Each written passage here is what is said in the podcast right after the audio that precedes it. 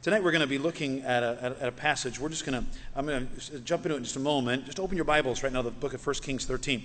And uh, we're going to read a lot of this piece by piece by piece. So just go there with me and, and, and, and then hang with me there. 1 Kings 13. And uh, we're going to be uh, praying in a moment and then we'll, we'll, we'll jump into it. Uh, it is a joy to be able to serve the Lord. And it is, uh, it is something when you get to come back to a place and to uh, be in a, in a, in, a, place where you, have you've, you've seen it years before and, and you, you know people there that, and you love them. It is a far greater joy to come back to the same place and find the people are still there. there is, I cannot describe to you until you've had the opportunity to come back and find people not there and how much it makes your heart truly sick than to come back to a place and have the joy of, of seeing people who have been faithful year after year after year. And then to come back and not to feel that horrible sinking feeling as you realize, oh, they've added this in. and uh, wow, when did they change like that? And thank you so much that in one way you've changed. You've gotten bigger. You've added more people. You've gone out and reached new people. And I know that, that this church has also been a sending church, even in the fact that people will come here and they will grow, and then this church, by just circumstance, by economic circumstance, by the fact they're transferred out, but you end up sending them out. And just the same way that Barnabas was sent out to Antioch because they were, they were not sent as missionaries or as pastors, church planters, but there was simply a work in Antioch that just happened to, to be, just come into being because believers from Jerusalem had just gone out. And so this church has had an impact in that sense as well. So it's, it's, a, it's a joy. Thank you for being faithful. And for me, it's, it's, a, it's a refreshing time, even more than just, uh, just the music. It's, it's also the fact who's singing and who's playing these instruments. And to say, wow, thank you, Lord, they're still here, still serving the Lord. It's, such a joy. Let's pray together and we'll jump into 1 Kings chapter 13. Dear Jesus, this is your book, and you gave it to us. Thank you for your word. And Father, as we get ready to, to, to study it, Father, we once again admit to you that it's deep. And Father, there's so much truth in here. And Lord, we want to rightly divide it. Father, I pray that tonight you help me to be a help. Lord, I pray that this message would not hinder your work, but instead it would advance it in every heart. Lord, I pray for those who don't know why they're here tonight. I pray that you please help them to be glad they came. I pray for any person here that wishes they weren't here right now. Lord, if there's some young person in here who is irritated that they're here right now, I pray that that young person would leave here glad they were here. I pray for those who long to be here tonight, who couldn't wait to come in these doors tonight. I pray that they would not leave disappointed. I pray they'd feel that they were fed tonight. I pray you please help my children, Father, who've heard their daddy preach before already many times. I pray that they would still leave here having their hearts helped. Pray you please now bless this family as we come together on your word. In Jesus' name, amen. 1 Kings chapter 13. This is a strange story. We're about to go into it. We're going to read this tonight and I'll be honest with you, there's some questions about this I don't have an answer to. But We're going to read this tonight. This is in God's Word, and, and this incident really happened. And if you've read it before, you may be like me, you may already be looking at this saying, oh, yeah, that chapter. This chapter is, has an interesting story. I love the way this, this chapter starts. If I were to make a, a, a, a this, I'll just put it, this first 10 verses here would make an amazing movie. It's like the climax of a great movie. Let's look at it. In verse number one, it says, And behold, there came a man of God. That just right there just sounds awesome, doesn't it? There came a man of God out of Judah by the word of the Lord unto Bethel. And Jeroboam stood by the altar to burn incense. Now, Jeroboam was the first king of the divided Israel. He was king not by his own volition. He was king because God Almighty called him to be the king. But Jeroboam, once he was king, made some bad decisions because he had to fix some problems. The fact that there was an altar here was an abomination to the Lord, and Jeroboam had put it there. He put it there because he was trying to solve a very real and practical problem. He was worried that being divided from Judah, his people who had been from the, their youth growing up with the law of God, they were used to traveling to Jerusalem to worship. And all the ceremonies each year happened in Jerusalem. The temple was located in Jerusalem. All sacrifices happened in Jerusalem. And Jeroboam knew that even though politically they were divided, that his people would go every year to Jerusalem. And that eventually he feared one day, it was very evident to him that one day they would realign themselves to King Rehoboam. And then they would kill him. To him, Jeroboam, it was a very real, true danger. So he had to, in a certain sense, figure out a way to keep his people from traveling down Jerusalem on a regular basis for important events. So he constructed this altar. He made two calves, put them on either end of his, his kingdom. So now here he is. He has invented a religion. And this is him right here he is practicing his religion. God had raised him up, and now he was violating the mandate that God had given him. God had said, I will take responsibility for keeping you on the throne.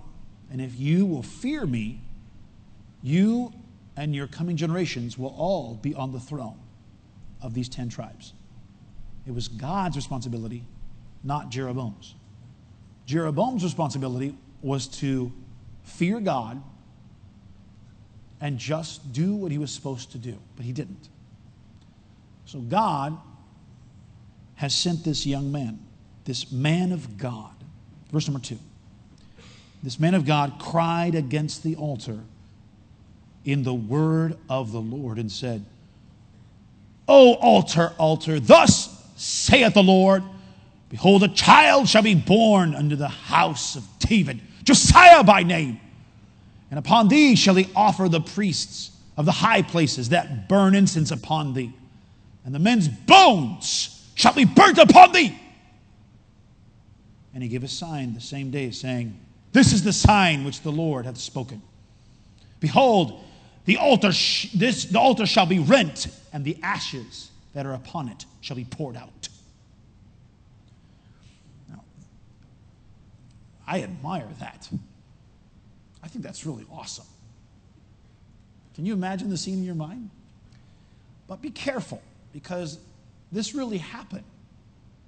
But it's easy for us just to accept the fact that it's happened without realizing what this really meant. Apparently, this, well, apparently, this is what happened. He had been called out of, of Judah. Now, this is happening not in Judah, this is happening in Israel, divided.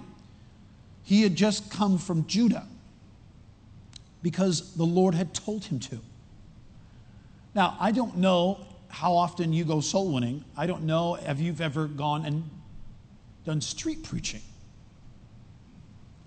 Now, some folks, I think, have a gift for it at least they really put on a good face that it seems to them like they like it. It's hard for me. It's really difficult. As a teenager, every Friday night there was street preaching. My best friend's dad ran it. I went soul winning on Thursday nights. That was hard enough. Soul winning, door to door. People I didn't know, knocking on their door, interrupting their evening to invite them to church and see if they're open to maybe talking about the gospel. That was hard. Then there was street preaching. downtown San Diego on a corner. And you go out there, and there's Brother Stevenson. He's in heaven now. Amen, brother. And he'd go out there with his gigantic Bible. And he would stand there and preach. And there I was, passing out tracts, hoping that the time would go slow before it was my turn.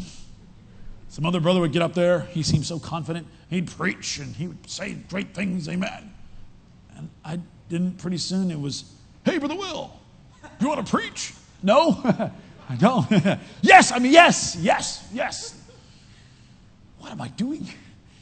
Then you step up there and you feel like everybody is looking at you.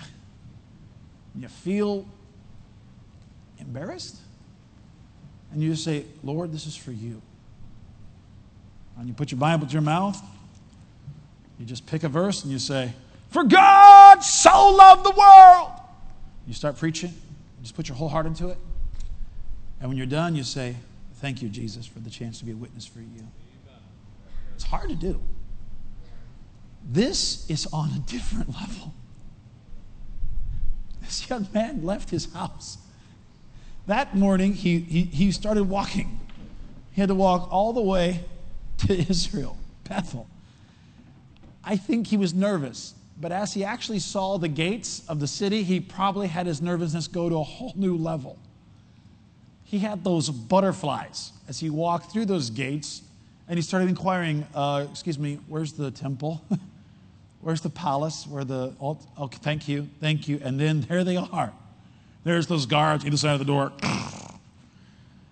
And I don't know. I just, I just got to go to Washington, D.C., and, and, and uh, I, I felt just like they were going to ask me for my ID everywhere I went.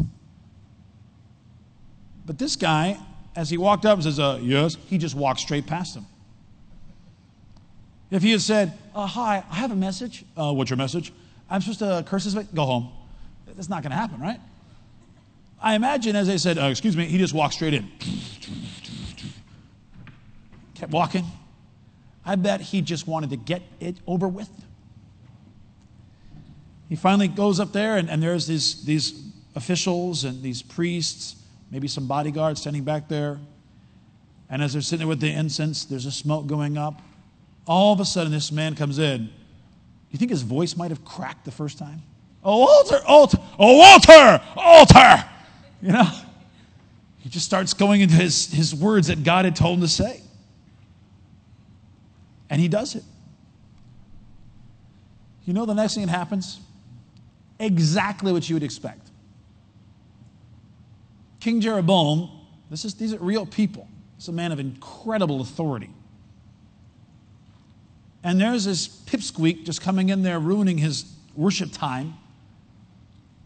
He knew what he had done was in violation to the prophet who had given him his calling that day had given him.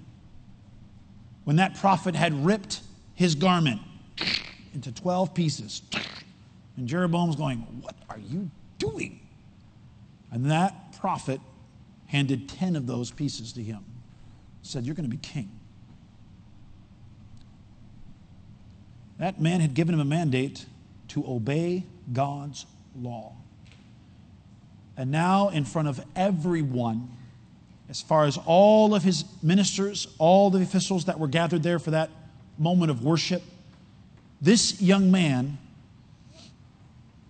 is condemning his style of worship in front of all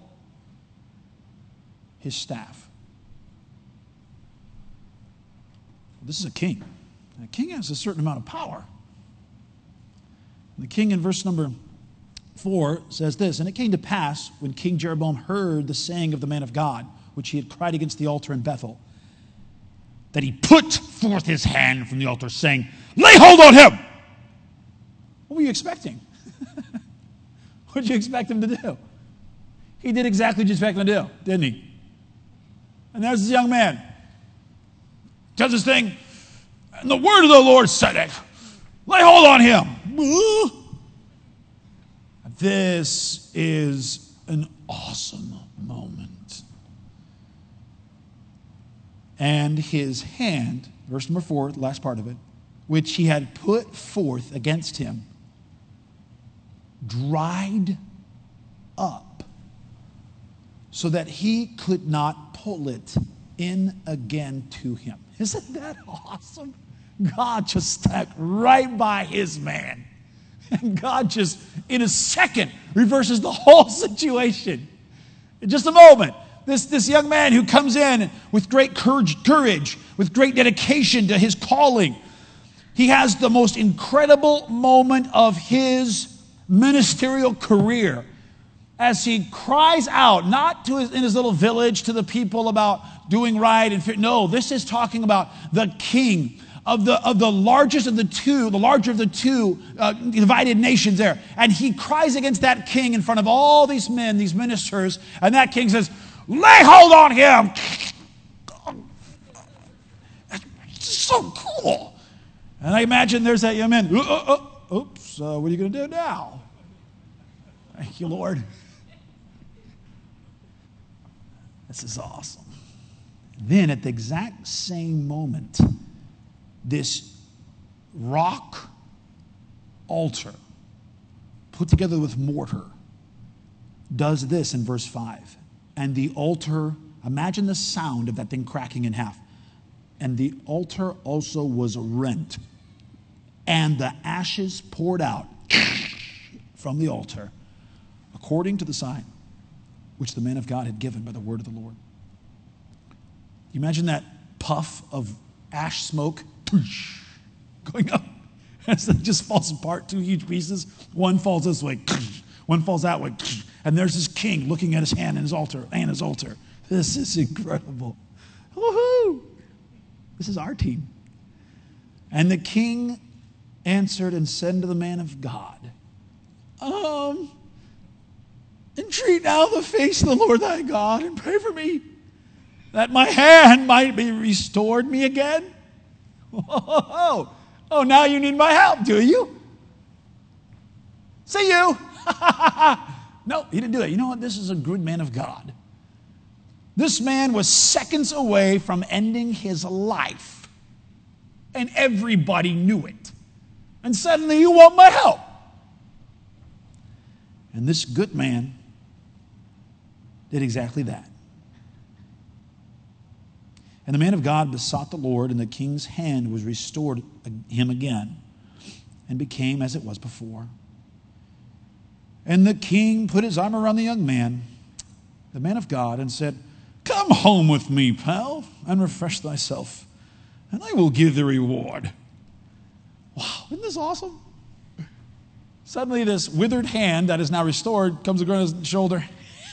hey, come on, let's go to the palace. Let's have some food. Let's have a meal together. Now, as far as it goes, that would have been a great moment. But verse number eight, and the man of God said unto the king, If thou wilt give me half thine house, I will not go in with thee. Neither will I eat bread nor drink water in this place. For so it was charged me by the hand of the, by the word of the Lord, saying, Eat no bread, nor drink water, nor turn again by the same way that thou camest.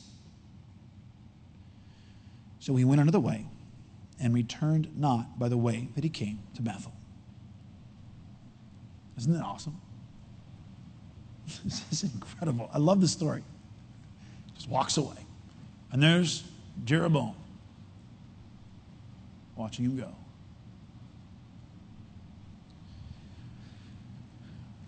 Go down with me now just a few verses.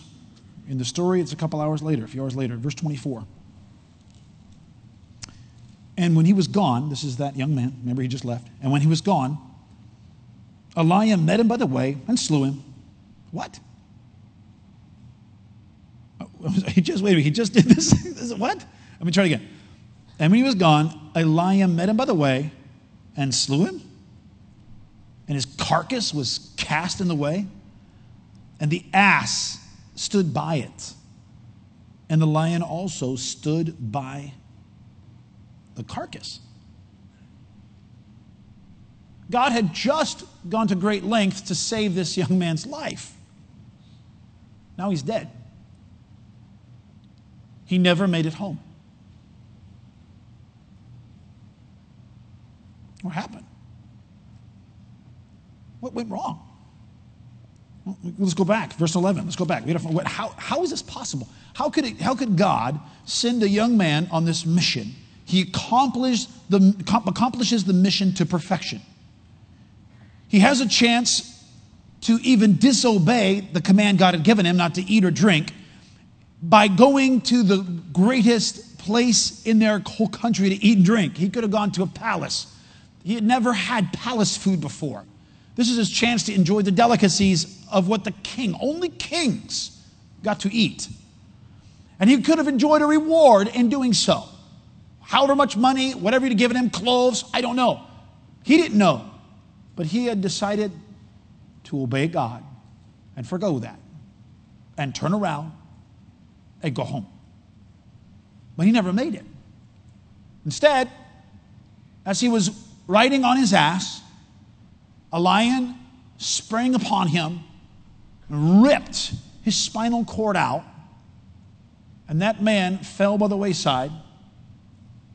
And his ass did not go charging into the bush, didn't run away. The ass just stood there.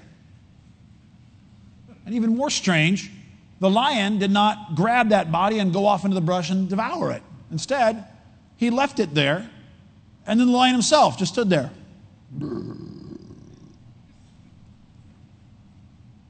It, this happened long enough so that people coming down the road all of a sudden said, Whoa, whoa, whoa, whoa.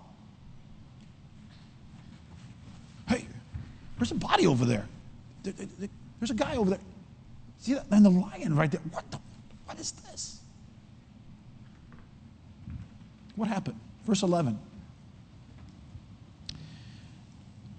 He just, walking, he just walked out from Jeroboam's presence. Now, there dwelt an old prophet in Bethel, and his sons came and told him all the works that the man of God had done that day in Bethel, and the words which he had spoken unto the king.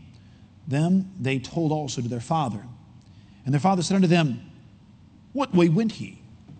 For his sons had seen what way the man of God went, which came from Judah.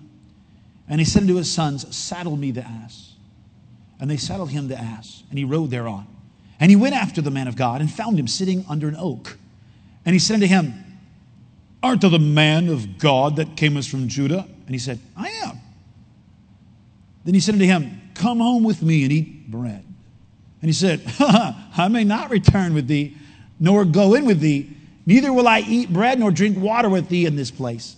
For it was said to me by the word of the Lord, Thou shalt no, eat no bread, nor drink water there, nor turn again to go by the way that thou camest. And he said unto him, I am a prophet, also as thou art. And an angel spake unto me by the word of the Lord, saying, Bring him back with thee into thine house, that he may eat bread and drink water. But he lied unto him. Then he went back with him and and did eat bread in his house and drink water. And it came to pass, as they sat at the table, that the word of the Lord came unto the prophet that brought him back.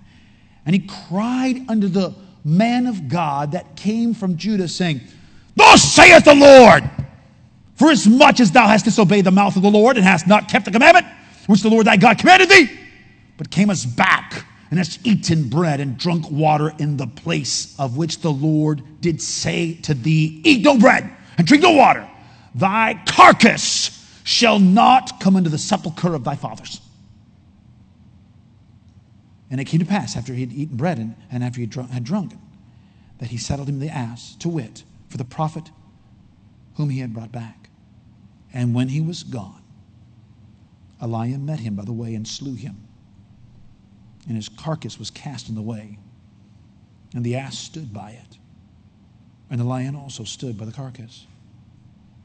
And behold, men passed by and saw the carcass cast in the way, and the lion standing by the carcass. And they came and told it in the city where the old prophet dwelt. And when the prophet that brought him back from the way heard thereof, he said, It is the man of God who was disobedient unto the word of the Lord. Therefore the Lord hath delivered him unto the lion which hath torn him and slain him. according to the word of the Lord which he spake unto him. And he spake to his son, saying, Saddle me the ass. And they saddled him. And he went and found his carcass cast in the way, and the ass and the lion standing by the carcass. And the lion had not eaten the carcass, nor torn the ass. And the prophet took up the carcass of the man of God and laid it upon the ass and brought it back. And the old prophet came to the city to mourn and to bury him. And he laid his carcass in his own grave and mourned over him, saying, Alas, my brother. And it came to pass, after they had buried him, that he spake to his son, saying, When I am dead, then bury me in the sepulchre wherein the man of God is buried. Lay my bones beside his bones. For the saying which he cried by the word of the Lord against the altar in Bethel and against the houses of the high places which are in the cities of Samaria shall surely come to pass. In this story, there are questions that I have. I know that this old prophet was a real prophet. I know that he actually took an effort to send folks to go get this young man and bring him back. I'm reading the story, and I can see right here that he had to convince the young man to violate the leading that God had given him. This story is a, it really happened. And it's a strange story in many ways because it gives me so many questions. And tonight I'm going to I'm going to ask you the same questions that come to my mind. And I'm going to tell you the answer that I have come up with for each of these questions. And I hope it'll help you tonight. The first question that I have, of course, is this question. Since he already had obviously prophets that were real prophets right there in Bethel, why did God not send one of the prophets from Israel? Why did he go to the trouble to bother somebody in Judah to go and do this? Having thought about it, I'll tell you my answer. My answer is this I don't know. I have my suspicions, maybe because they were all backslidden. But honestly, I don't know. It was an interesting question, though. It would have been just basically go across the street and go do this, old prophet. But he didn't. I don't know why. Well, that's the first question. First, the second question that I have is this Why did God command the young man to not eat or drink?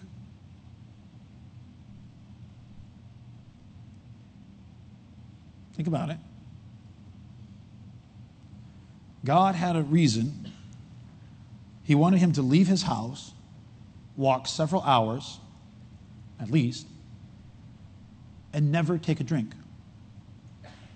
To walk into a place where he's going to be nervous and scared with a parched throat to deliver this message. And then still not be allowed to drink. To walk back on an empty stomach and a parched throat all the way back home. Why? Having thought about it, I'll tell you this is the best answer I come up with. I have no idea.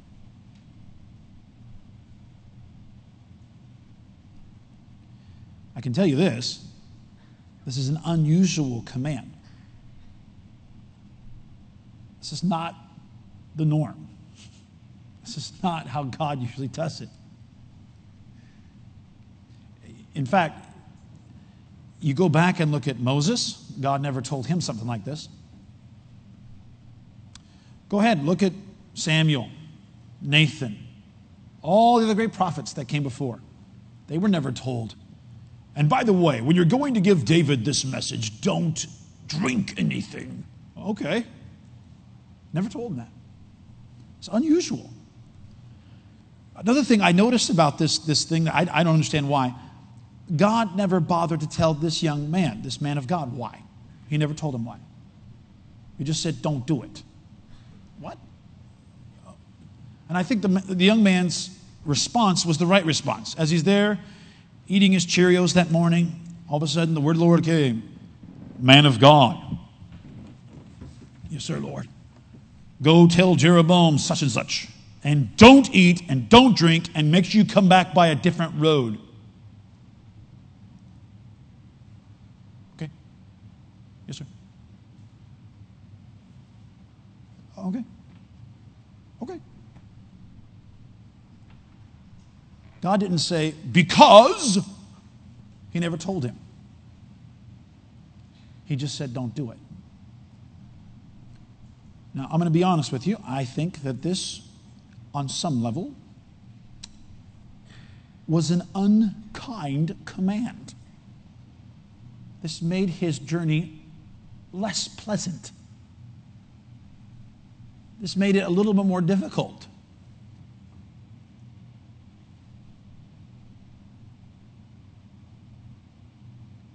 But it was still God's command.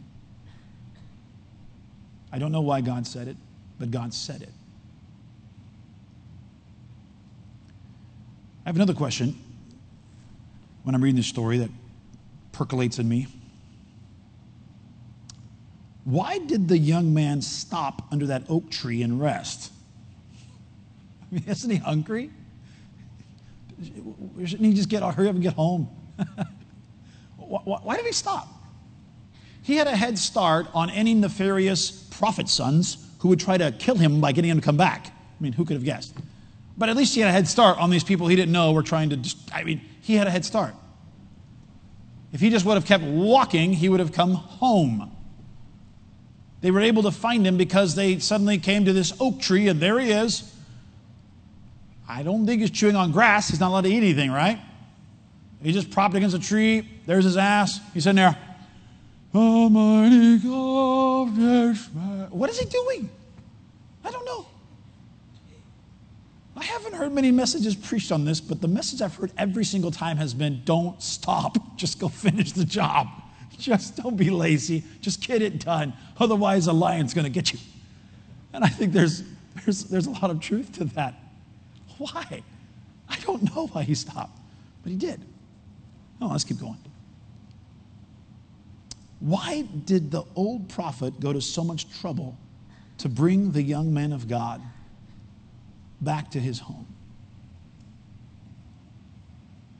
I don't know. But he did. I can tell you this for sure. It sure made that young man of God feel special. Uh, sir, sir, uh, uh, my dad wants you to come home with us to eat with us. Can you imagine when that old man came up to him? Oh, are you the old prophet, the man of God? Uh, yeah, um, uh, I'm, I'm Brother Miracle. Yes, I'm an old prophet. I've been there, yeah, many years, many years. Uh, uh, uh, let's go on home. I can't. Oh, no, no, no, no, no. Let's go on home. We're going to feed you, we're going to house you. Doctor so and so wants to spend time with me. With me. I'm a nobody. I have no name. I'm just the man of God. I, wow, this is my big day in every way. This is my reward for having not disobeyed God. Why, why did he do that? I don't know, but I know this that, that young man, if it had been me, would have felt pretty special that this man, this old man, had traveled so far, getting his, his, his donkey to go, come on, come on. And this little old man comes, come with me. Wow. I also think it would have made me feel obligated.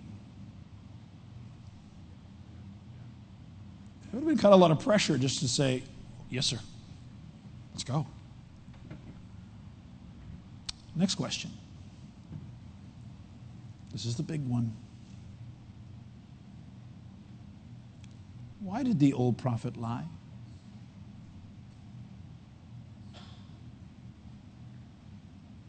He flat out lied to him. He said an angel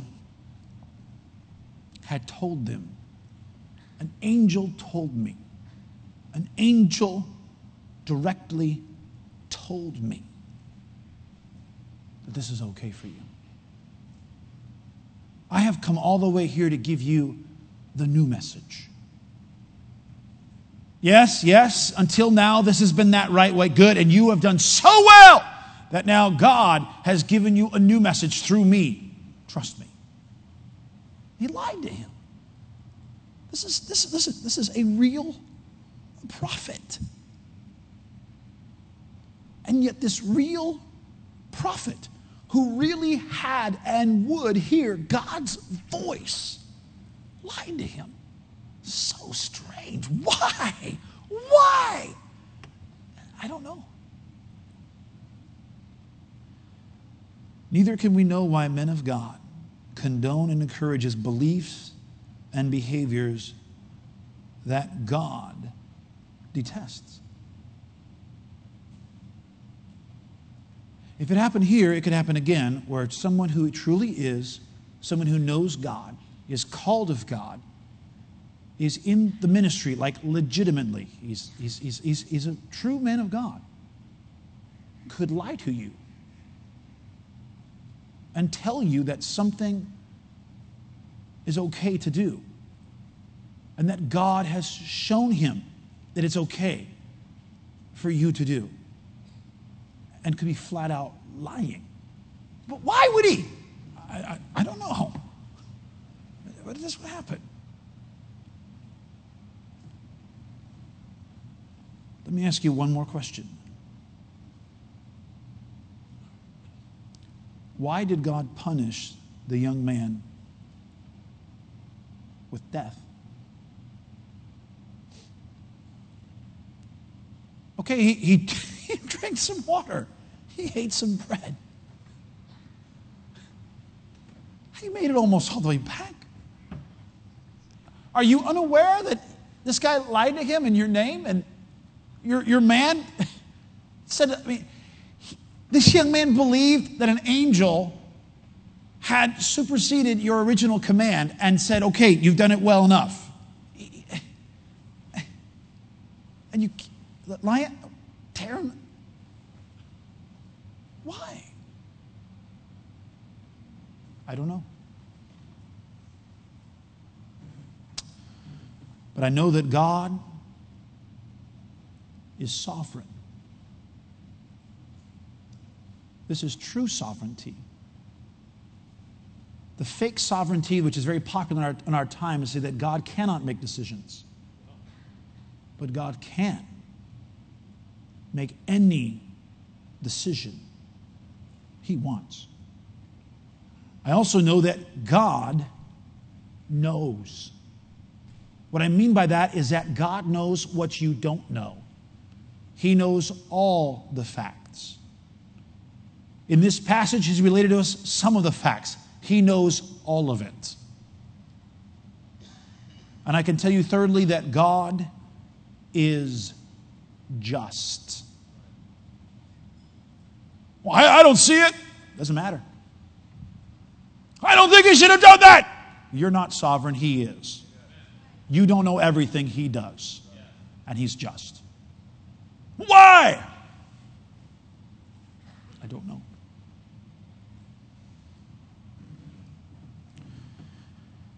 Here's what we learned, though. We learned something very surprising. When this young man was tempted in the greatest way that heathendom could tempt him, he stood strong. When he was standing in front of the man who had the most power, the most authority, the best clothes, the biggest palace, and said, Come home with me, buddy. Let's have a meal together. At that moment, this young man stood strong and said, I will not eat a crumb. I will not drink a drop. Let me give you reward. I will not take a dime. But when the prophet was old and experienced, had authority, was rational, was convinced. Oh, no, no, you can come home with me. An angel told me. When he was that convincing, when the man of God said it was okay, this young man fell. What the world could not do, a man of God got him to do. Hollywood couldn't do it. No, I will not watch that filth. No, no, no, I'm a man of God. Amen. Look at those pyrotechnics and those light displays. Look at all the people and the screaming and the dancing. Do you want to come? No, not me. I stand for the fundamentals, righteousness, and holiness. Amen. When the little girls come by with their little provocative clothes and they come dancing by, do you want to be tempted by me? No, I will not set wicked thing before my eyes. Wow, that's amazing. What happened to you? How did you end up changing? Because Dr. So and so, well, you know that ministry. Have you read this book?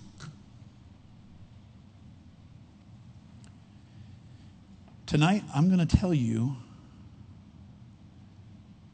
something that I think you should never forget. You, if you are a believer here tonight, have the Holy Spirit of God living in you as an individual. You need a church. You are commanded to assemble. But ultimately, you have a relationship with God, a personal relationship with God. And the Holy Spirit of God, if He speaks to you, may not tell you why. And what He might tell you to do might be inconvenient. And He may not tell you why. And when your kids say, Why, Dad? You might sit there and try to fumble for a reason, but ultimately just, I just don't feel this right.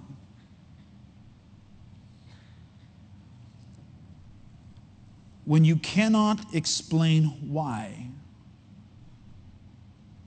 you still should obey every impulse of the Holy Spirit. I wish we could figure out all the whys. I wish we were all experts in music. I wish we were all experts in how the physiology of how the human body works and how lust takes place, and I wish we knew all that stuff. I wish we knew exactly why we are supposed to have men do this role and women serve in this role. I wish we knew all that stuff. I wish we did. Maybe you were an expert in one of those areas and you could, you could explain to us why. I try. I try to rationalize and figure out and think and think and think and think and try to understand why does the Holy Spirit of God put this in me, William Miracle? Why does this to me seem wrong and just the Holy Spirit just will not allow me in good conscience to do or to participate in that? But in some level, I don't know why. The Holy Spirit has just given that to me. And even if I can't come to the place where I figure out to the nth degree why, I'm still supposed to obey the Holy Spirit. There are churches this day that were populated by wonderful old godly ladies. And they participated today in a style of worship that would have caused them great scandal a few decades ago. But they know they're supposed to be faithful, and their man of God has let them know that their discomfort in their souls is unjustified and that it's okay for them to participate And instead of getting out of that church that they have built and their blood, sweat, and tears has gone into for all these decades and come to a little humble place like this, instead, they remain week after week because they have been lied to. Why? I, I, it's not my job to figure out why. So you're trying to say that I'm a man of God? I, I, probably a man of God. I don't know. When you can't explain what you know in your heart to be right through logic, just obey anyway.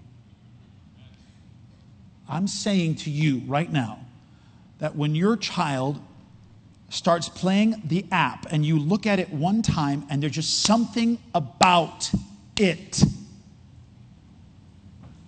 And your first reaction is to say, no, no, no, no, no, let's not do that. Not as your teenager. they, they want to do it. and they say, why? What's wrong with it? I don't have a PhD in this stuff. I don't know so, um, just that, see how dark it looks? Oh, uh, well, yeah, it's nighttime. Oh, dark, nighttime's often dark. I just see how that, I don't know, it's kind of ghoulish and stuff. Well, I don't see it as ghoulish. It's just a little, you know, blood is natural. okay, play your game. I don't know. It just makes me really feel weird, okay? You just messed up. We have got to get back to a place where we do what we know is right because God, through His Holy Spirit, in our individual hearts said, This is not right. So we don't do it. When you seem extreme, obey. What that young man should have done on that oak tree was to realize I should have gotten my way. Here's this old man saying, Time to come home with me my son. Time to celebrate. The angel said it. No! No! I'm sorry, what? No! I'm go- no, I'm going home. No! Stay away! Are you serious? All right, all right. No, no problem. wow, I, I thought he was a good man. Whoa, uh, so much for being good. Would have been weird, wouldn't it? Rather extreme. Like, you cannot eat or drink? No! Why? I don't know. That's very strange. God's never told me I can't eat or drink. I don't know. He told me I can't. Just obey. Oh, your church, you cannot do what? Sounds a little extreme to me. I don't care. We just obey.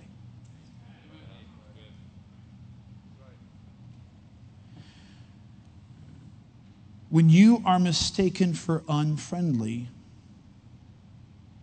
obey.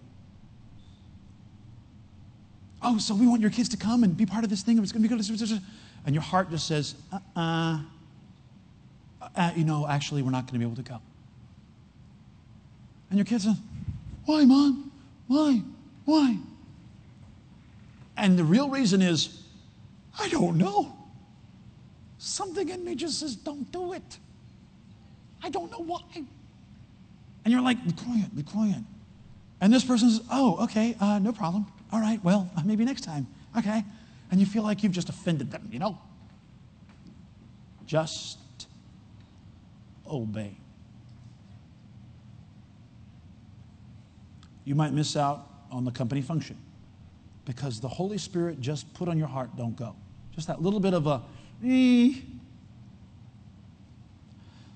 when you are charged with being proud, obey. I can't eat with you. Um, sorry.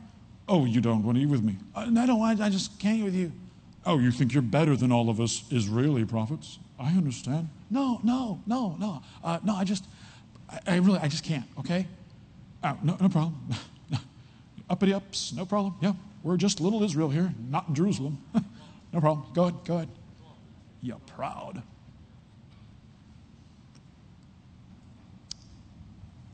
When you are ostracized, obey. Nobody wants to talk with Heritage Baptist people anymore. They have these big crusades, and we're just Heritage Baptist people. It's okay. Obey. When you feel like your, your, your, your family is more and more isolated, it's just us now. We're the last family who doesn't do such and such. We're the last family who doesn't participate in such and such. And I don't even know why. Your dad said no. He doesn't even know why. Obey. When it makes life difficult, obey. It's hard to find that kind of clothes. Yep. Do you know the styles today? Yep. It's very hard. It would be so much easier if we just, yep, obey. When the Holy speaks to you, Holy Spirit speaks to you and troubles your heart about something, don't let any old prophet anywhere sway you. Because to God, it's very serious. His judgment is going to fall upon us as a nation because we, as His people, individually, have violated over and over in many small ways to us His promptings.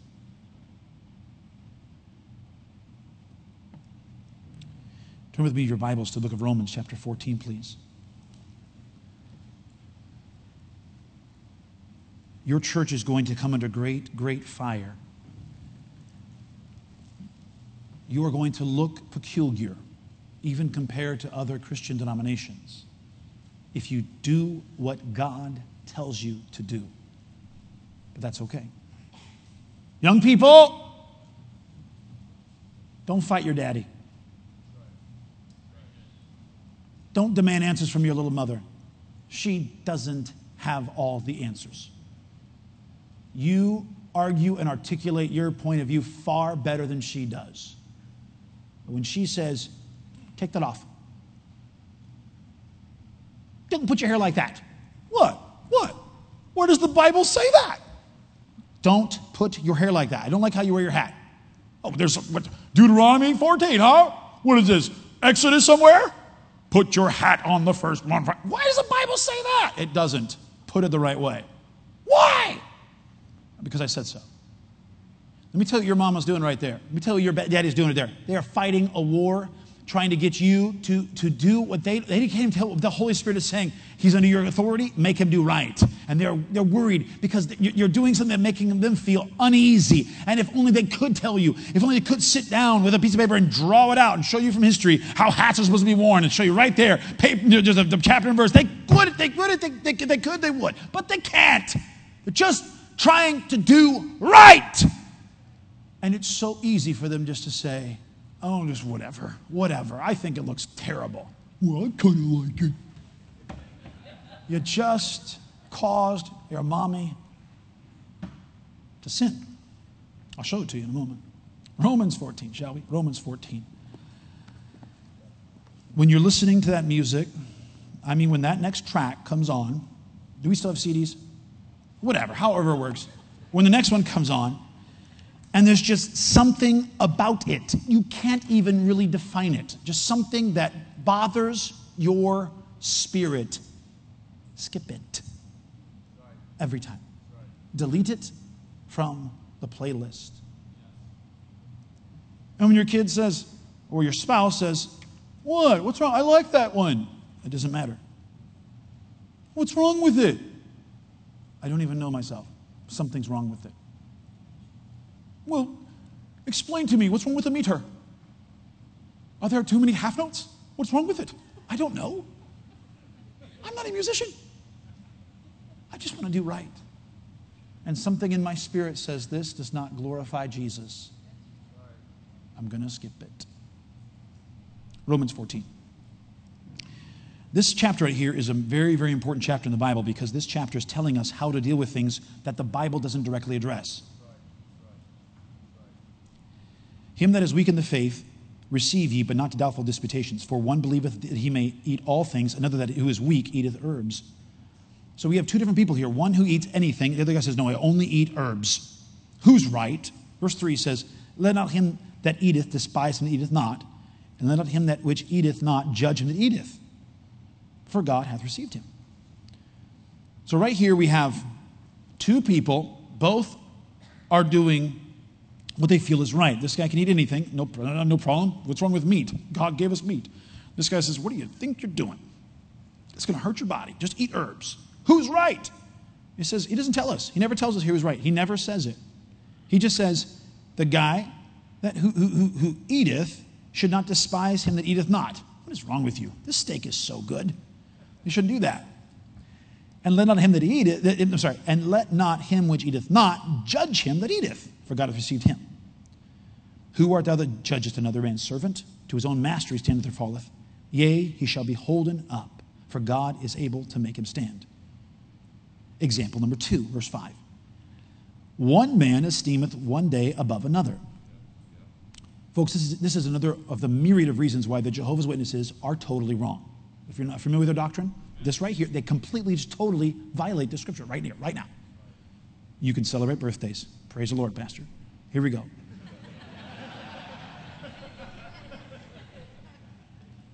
one man esteemeth one day above another, another esteemeth every day alike. Let every man be fully persuaded in his own mind. He that regardeth the day regardeth it unto the Lord. He that regardeth not the day to the Lord he doth not, doth he not, re, doth not regard it. He that eateth, eateth to the Lord, for he giveth God thanks. He eateth not to the Lord, he eateth not, and giveth God thanks. What that just told us there was this. Somebody else may be allowed to drink water.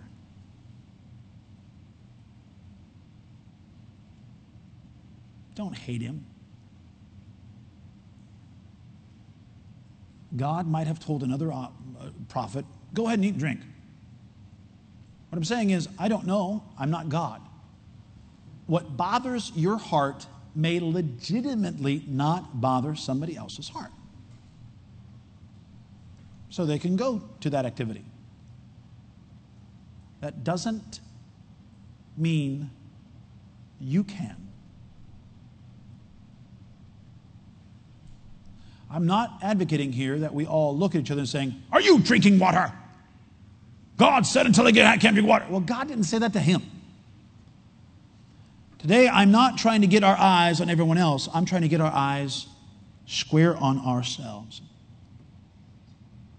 And say, Lord Jesus, when you convict my heart about something in my life, for me and for those underneath my authority, we're going to do it. No matter who else has the same premonition or not. I 100% believe this. Verse number five is a vital verse in the Bible. That last part is incredibly important. Let every man be fully persuaded in his own mind. What that just commanded you to do was to think through issues. You're supposed to try to figure out why that's wrong to do. You're supposed to think it through, saying, Why does it bother me? Think it through and be fully persuaded in your own mind. But when you have not reached that level where you can explain it to the nth degree yet, you still should not violate the promptings of the Holy Spirit in your heart finishes with the last few verses here. Look at verse 22 and verse 23. You can go ahead and read this at home, and I, I, I truly encourage you to meditate on Romans 14. But verse 22 says this Hast thou faith? Have it to thyself before God. Happy is the man. Happy. Happy. You want to be happy? I'll show you how to be happy. Happy is he that condemneth not himself in that thing which he alloweth. And he that doubteth, uh oh, is damned if he eat. your friend might be able to eat. The other families, the, every other family in this church may be able to eat that in good conscience, including the pastor. But if you cannot, if you have any doubt in your mind that it's something you are supposed to be doing, then when you participate in it, you have just damned yourself. And it tells you why. Because he eateth not of faith. For whatsoever is not of faith is sin. So here's what we have then, folks. This is a call for this church as individuals to listen to the Holy Spirit of God in the faith that that Holy Spirit of God will bring harmony, not contention, will bring humility, not haughtiness, will bring a sense of mission and unity to this church. And if you're not careful and you ignore the lessons of this young man of God, you are going to sin over and over and over because you will begin to slowly participate in things that this community, the other parents of the children your kids hang out with, think are okay. And for you, it'd be sin. I happen to believe personally that if we all were to listen to the Holy Spirit of God, we would see a lot that is exactly the same. Of course, it's wrong to do this. Of course, it's wrong to participate in that. Of course, it's just obvious. Why? We all know it. We all know it. Show me chapter and verse. I mean, there probably is. I got mentioned there is. You know what's interesting? Is that today we, we, we criticize our forefathers for not having made up these incredibly intricate reasons why certain things and I'll tell you why they didn't do that. They were fighting other battles, they were leading other causes, they were trying to lead people to Christ. And there was no reason to prove that because everyone knew that that was wrong or that was right. They knew it. Why do we have to prove it? Young people, let me just tell you something. Your parents have never thought much about why a man and a man cannot get married. They've never thought about it because it's never even been something that was even a possibility in all of human history. And for you to now go to your school and get all these reasons why love and acceptance and all this kind of stuff, your parents are like, we don't do that. Why? We don't do that. That's just wicked. What? It's just not what. Just I'm just I just no, no. Yes, ma'am. So we're trying to figure out why. Until we figure out why, whatsoever not, is not of faith is sin. If you don't know in your heart that it's right, don't do it. I've had different times where some men who I respect have done things that I don't have any problem with. They, they've, they've decided, I can't do it anymore. I'm sorry? We had a man in Beijing years ago. We're doing Christmas time. I need a Joseph, somebody who cannot act. We got a handful of people. Joseph just has to stand behind Mary. Some little baby doll, you know, in Mary's arms. And then the shepherds come in, do all this acting, and they have all this, these parts. This guy, so I picked the guy for the part. And I say, Brother Mark, that was English name. I said, Brother, can you do this for me? I don't know, brother. Okay, I'll try. He does his thing, you know, he's working, he's got this little rag on his head, you know, he's doing this thing. And afterwards, Pastor, I just don't feel right because I'm not married to that girl. Of course you're not married to her. You're neither you're married. well, I just don't think we're not really married, so I shouldn't. All right, Mark. We'll find somebody else. Can you be a wise man?